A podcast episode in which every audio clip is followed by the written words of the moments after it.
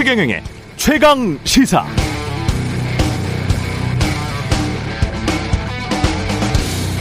네, 최근 열린 G7 정상회담에 초청된 나라들 몇몇을 보면 인도, 인도네시아, 세네갈, 남아프리카 공화국 등인데요.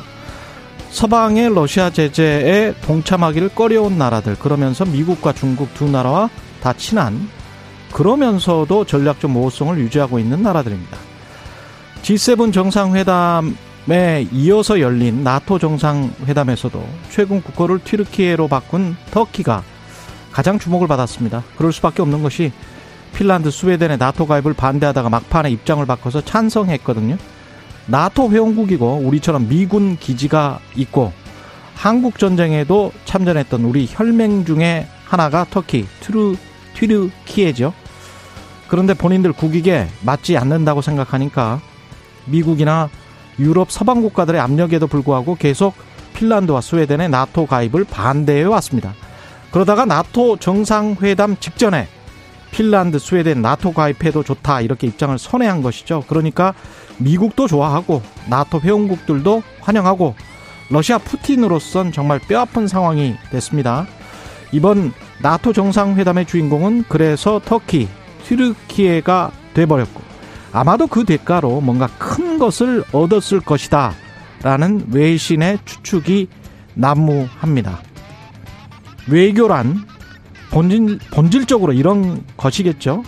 적절한 침묵, 모호한 입장, 적절한 수단과 적절한 타이밍, 시점을 이용해서 밀고 당기고 대화하고 협상해서 자국의 국익을 최대한 증진시키려고 하는 행위가 외교지. 무조건 일방적으로 어떤 상대를 추앙만 하자고 하면 그걸 외교라고 부를 수 있을까요? 윤석열 정부의 외교 성과를 기대합니다.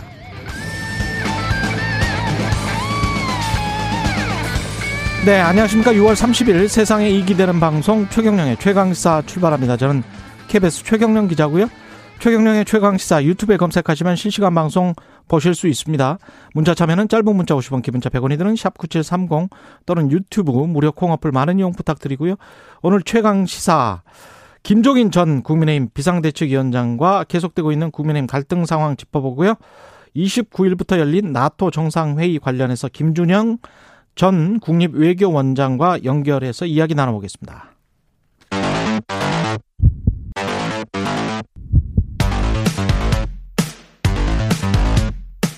오늘 아침 가장 뜨거운 뉴스 뉴스 언박싱 자 뉴스 unboxing 시작하겠습니다. 민동기 기자 김민하 평론가 나와 있습니다. 안녕하십니까? 안녕하십니까? 예, 지금 비가 많이 내리고 있습니다. 그러니까 밤사이 서울을 포함해서요 수도권 대부분 지역에 호우특보가 발효가 됐는데요. 팔당댐도 15개 수문 가운데 다섯 문을 열고 댐 수위를 지금 조절을 하고 있는 상황입니다.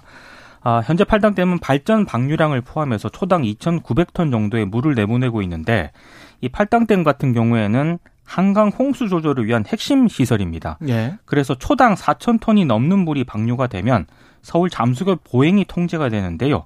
어, 다행히 아직까지는 호우 경보 수준의 비가 오긴 했습니다만 잠수교 통행이 제한된 건 아닙니다. 예. 다만 서울 도심에서 일부 도로 통행이 통제가 되고 있기 때문에 이건 어. 확인을 하시고 출근하시는 게 좀. 지금 KBS 뉴스 확인해 보니까요. 서울 중랑천 수위 상승으로 동부 간선도로 전 구간 동부 간선도로 전 구간 교통 통제됐습니다. 그렇습니다. 예. 그리고 올림픽대로 김포 방향 방화대교 남단에서 행주대교 남단 구간 등도 일부 구간에 지금 통제가 되고 있다라고 하니까요.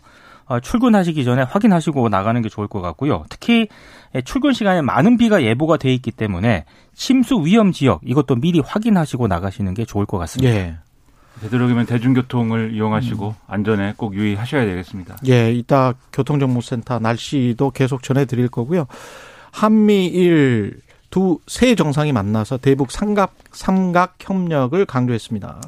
어제 25분가량 이제 정상회담을 했는데요. 이 삼국 정상이 북핵 문제에 대해서는 어, 북핵 문제가 동아시아와 국제사회에 심각한 위협이 된다. 여기에 인식을 같이 했고요.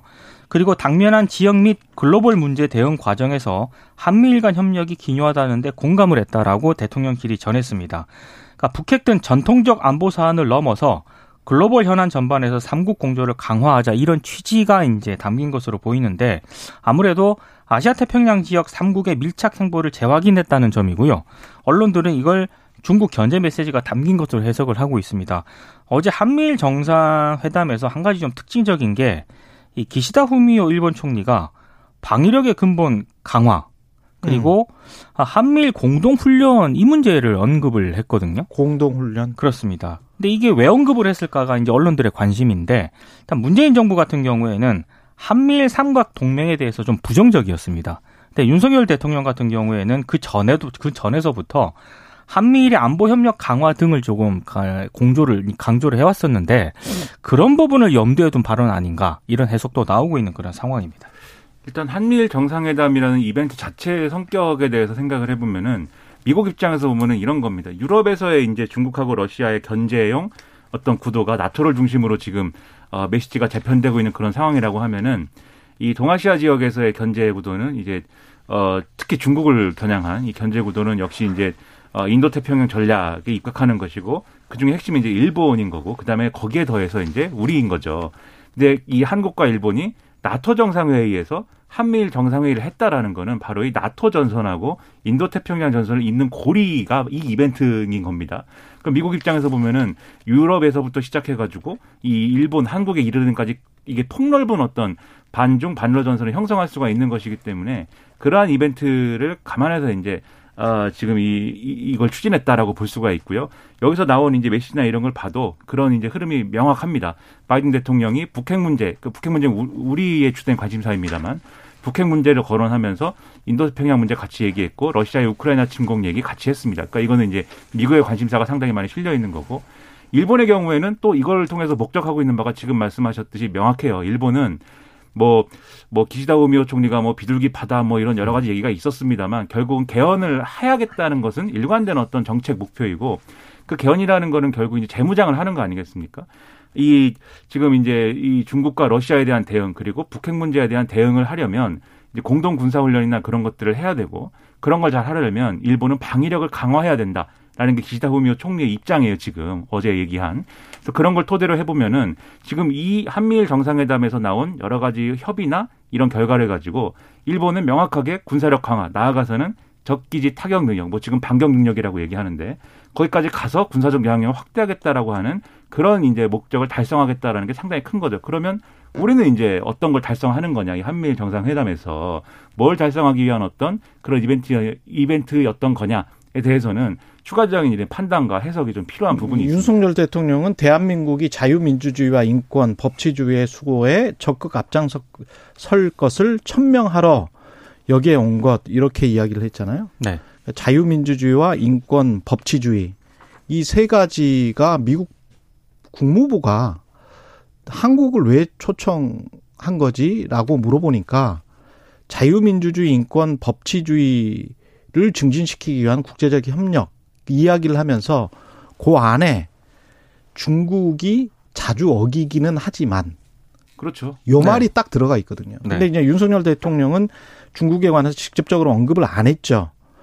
근데 이 미묘한 이 뉘앙스들이 지금 계속 나오고 있는 것이 점점 저는 그런 느낌에 그냥 시기가 째깍째깍째깍 돌아가면서 그 신냉전의 그 방향으로 그 굉장히 생각보다 빠른 속도로 가고 있다. 근데 저게 좀 시간이 좀 벌려져야 시간을 좀 우리가 벌어야 어 경제적으로도 그렇고 안보적으로도 경제 안보라는 측면에서 봤을 때 조금 더 유리할 것 같은데 그게 쉽지가 않겠습니다. 그 나토가 상황이 예. 새 전략 개념에서 중국 중국의 위협을 처음으로 또 명시를 하지 않았습니까? 그러네요.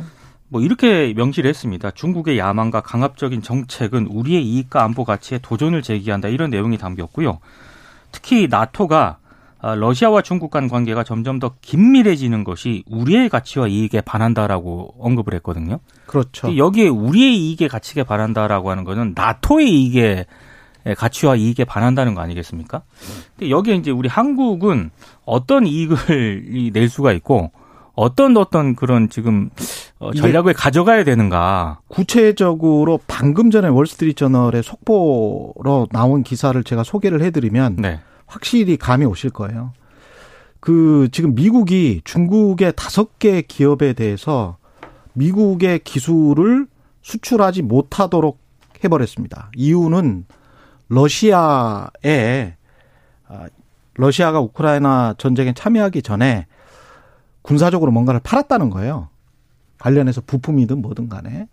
그래서 3월에 이미 미국은 러시아에 중국이 반도체 같은 부품들을 팔면 그게 군사적으로 이용될 수가 있기 때문에 망하게 하겠다. 이런 이야기를 했거든요.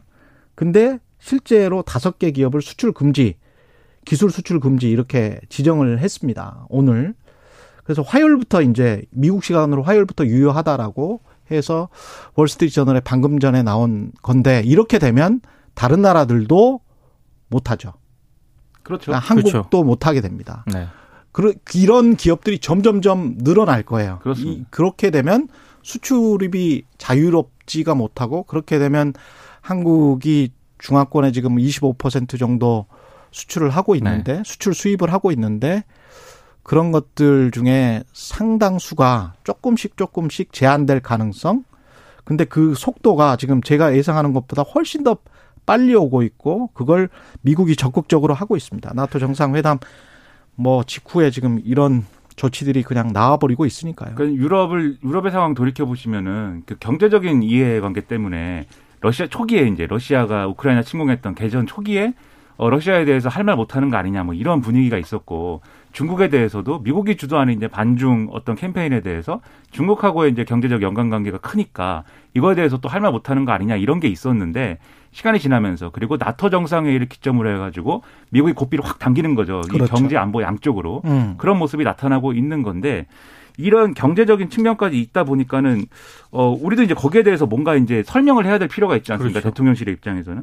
근데 이렇게 얘기 이런 얘기가 나오더라고요. 일단 윤석열 대통령이 나토 정상회의 참석과 별개로 프랑스 대통령, 네덜란드 총리, 폴란드 대통령, 덴마크 총리 등과 양자 정상회담을 진행을 하는 과정이 있었는데 이런 과정에 대해서 최상목 대통령 경제수석이 브리핑을 했습니다. 이게 어, 새로운 수출 주력 산업에 대한 정상 세일즈 외교의 시작이다. 그러니까 음. 이 정상들을 만나서 원전 수출도 논의하고 그다음에 방산업 방산에 대한 이 방위 산업에 대한 수출이나 이런 것들도 논의하고 이런 과정이다. 그리고 네덜란드의 경우에는 이제 핵심 반도체 생산 장비 제작 업체인 ASML이 있는 나라니까 이것도 경제적으로 도움이 된다라고 얘기를 하면서 이 얘기를 했어요. 지금 경, 경제적 측면에서 왜 유럽이냐라고 묻는다면 성장 동력의 확충 때문인데 중국의 성장이 둔화되고 내수 중심 전략으로 전환이 되는 상황이기 때문에 지난 20년간 우리가 누려왔던 중국을 통한 수출 호황의 시대는 끝나고 있다.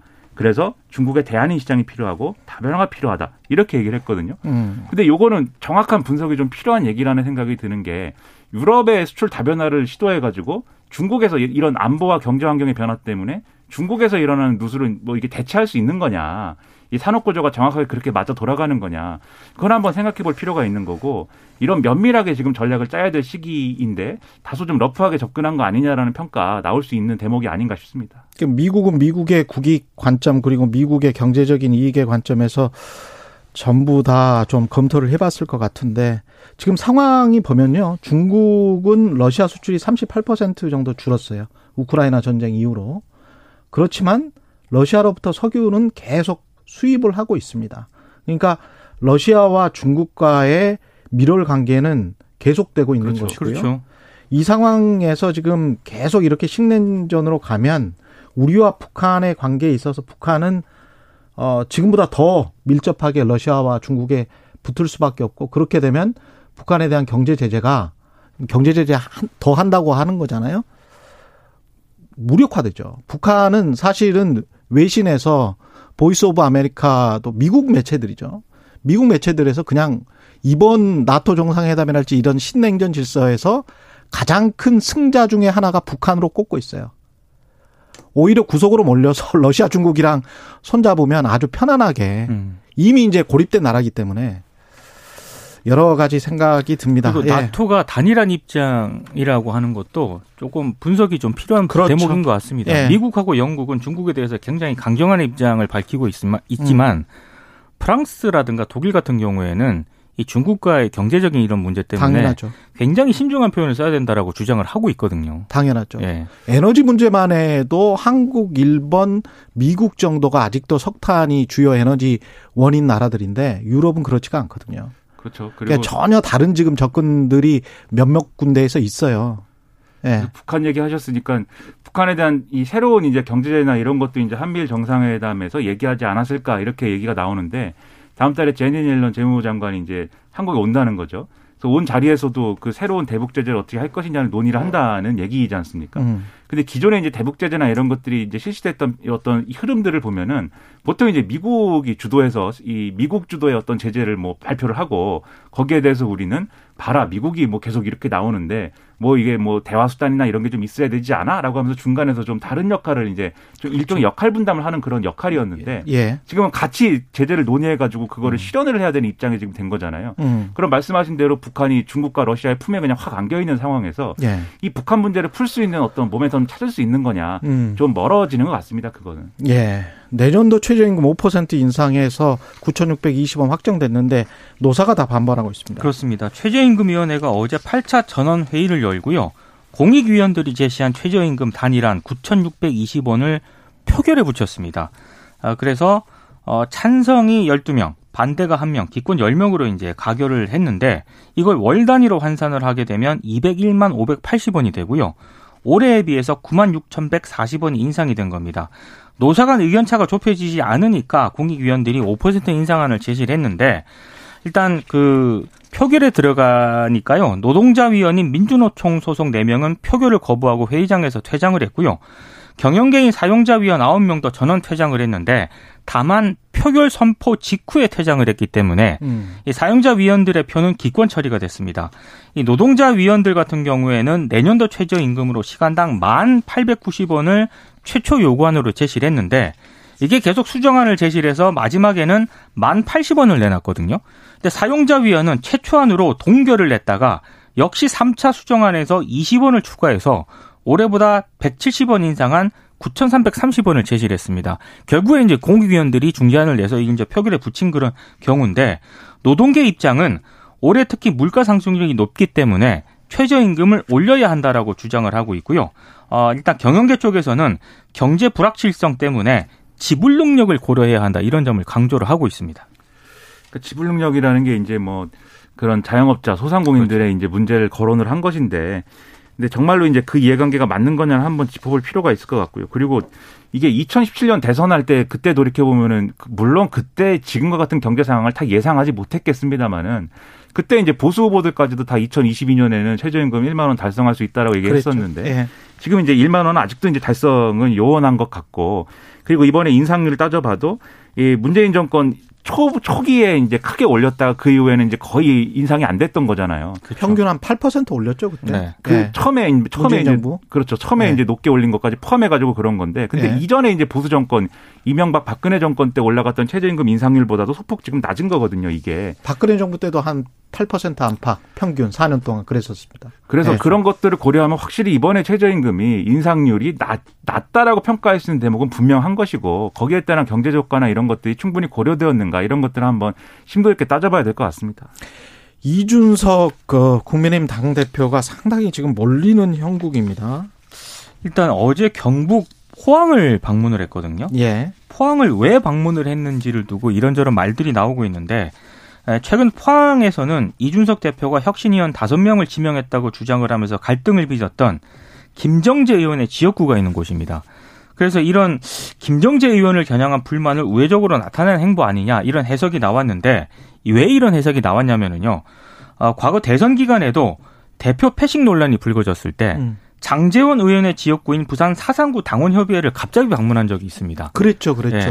예. 이번에도 그런 것 아니냐 어. 이런 논란이 불거졌는데 여기에 대해서는 전혀 관계가 없다라고 미리 잡혀 있는 일정이었다라고 일단 이준석 대표 측은 주장을 하고 있고요. 아, 그리고 어, 최근에 이준석 대표의 면담 요청을 윤석열 대통령이 거절을 하면서 음. 의제나 사유를 사전에 밝혀달라고 통보했다.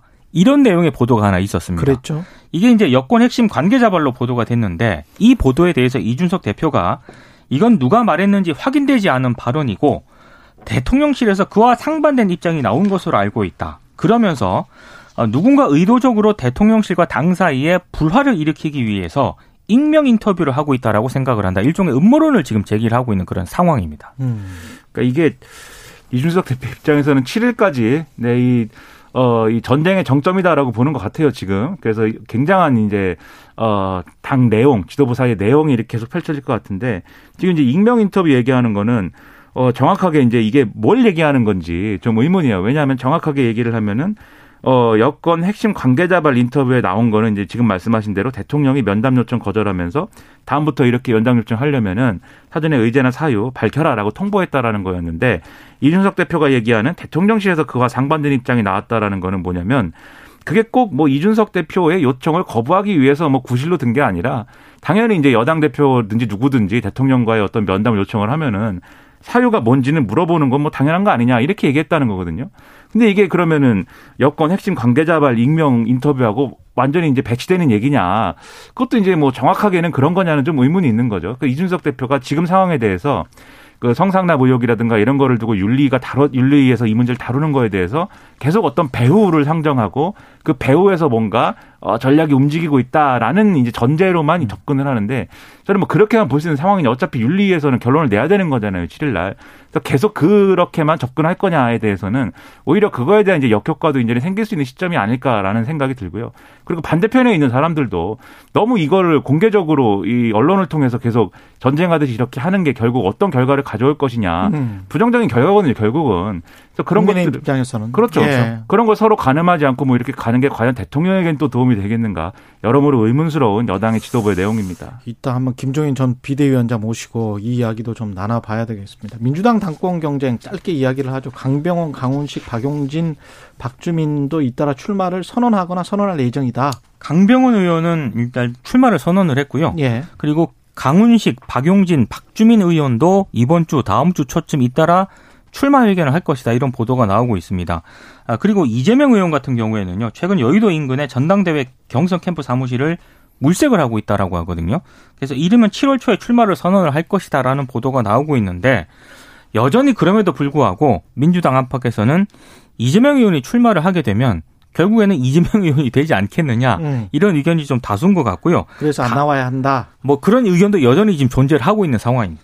이게 논리가 항상 중요한데 논리와 맥락과 그 명분이 중요한데 예. 이준석 대표 생각을 해보시면은 그 어쨌든 국민의힘에서 대표가 될 때 어떻게 당내 기득권이 있었는데 어떻게 이준석이 대표가 됐을까라는 분석을 많이 했잖아요.